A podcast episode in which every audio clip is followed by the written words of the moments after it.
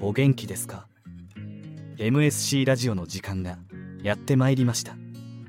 今回は AI によるリーダーシップアセスメントは信頼できるか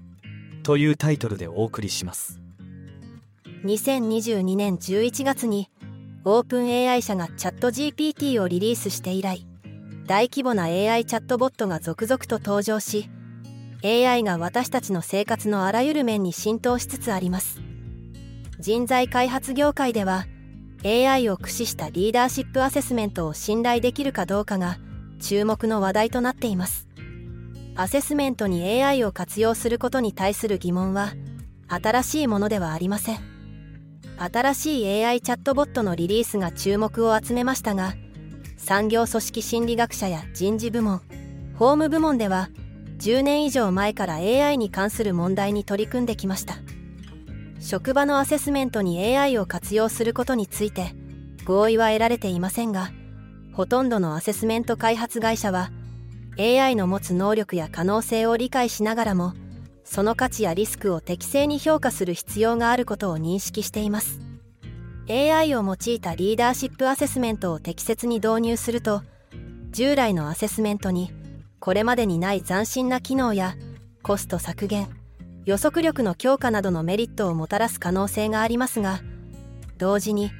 AI のリスク要因にも対処しなければなりません。なぜならその影響は悲惨なものになりかねないからです。AI が職場に定着するにつれ潜在的な利益と透明性や説明責任倫理的配慮の必要性とのバランスを取ることが極めて重要になります。本ラジオでは経営や人事部門のリーダーがリーダーシップアセスメントに AI を活用することを検討する際に最も考慮すべき懸念事項を取り上げます。AI について議論する前にアセスメントの目的と用途について整理しておきましょう。DDI はより良い未来へ導く優れたリーダーを採用登用育成することを使命としておりそのためにアセスメントを活用推奨しています。採用前及び入社後のアセスメントは組織が選抜や昇進トレーニングのやり方を改善するための有用なツールになります。採用前のアセスメントは候補者のスキル能力知識性格ワークスタイルを評価するために使用されます。これらは候補者がそのポジションや組織文化に適しているかどうかを確認するのに役立つだけでなく主要な職務基準を使って対象職務におけるパフォーマンスを予測することもできます。またシミュレーションで効果的な行動介入ができていないなど懸念事項を特定し理想的な候補者を選ぶ際の意思決定に役立てることも可能です。入社後のアセスメントは従業員のパフォーマンスを評価し能力開発やトレーニングのフィードバックを提供するために使用されます。これらのアセスメントにより従業員のパフォーマンスが高い領域とトレーニングやコーチングなどの追加支援が必要な領域を特定することが可能です。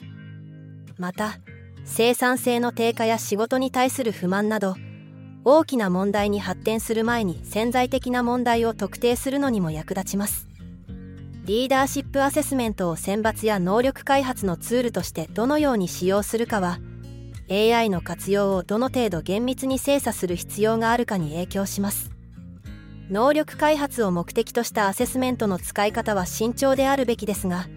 雇用の決定に使用するアセスメントはより綿密に精査することが求められます。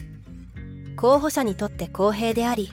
採用担当者がパフォーマンスを正確に予測できることが担保されなければなりません。そして重要なことは潜在的な法的監査にも耐えうるものでなければならないということです。AI の取り扱いには注意が必要であることを考えるとアセスメントに AI を使用することを疑問視する意見もあります。しかしその潜在的なメリットは大きくリーダーシップアセスメントに AI を活用することで優れたリーダーを発掘し育成する方法を革新し組織や社会全体により良い結果をもたらす可能性があります。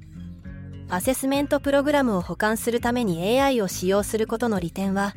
大げさでなく無限に見え始めています。そこで現実的な観点から AI を活用したリーダーシップアセスメントの潜在的なメリットを紹介します。メリットは次の通りです。1アセスメントの開発採点管理運営にかかるコストが削減される。2受講者のエクスペリエンスと管理者のエクスペリエンスを高め効率性が向上する。3アセスメントの実用性を最大限に高め結果の一貫性信頼性妥当性を向上させるために多数のデータポイントを組み込む機能が強化される。4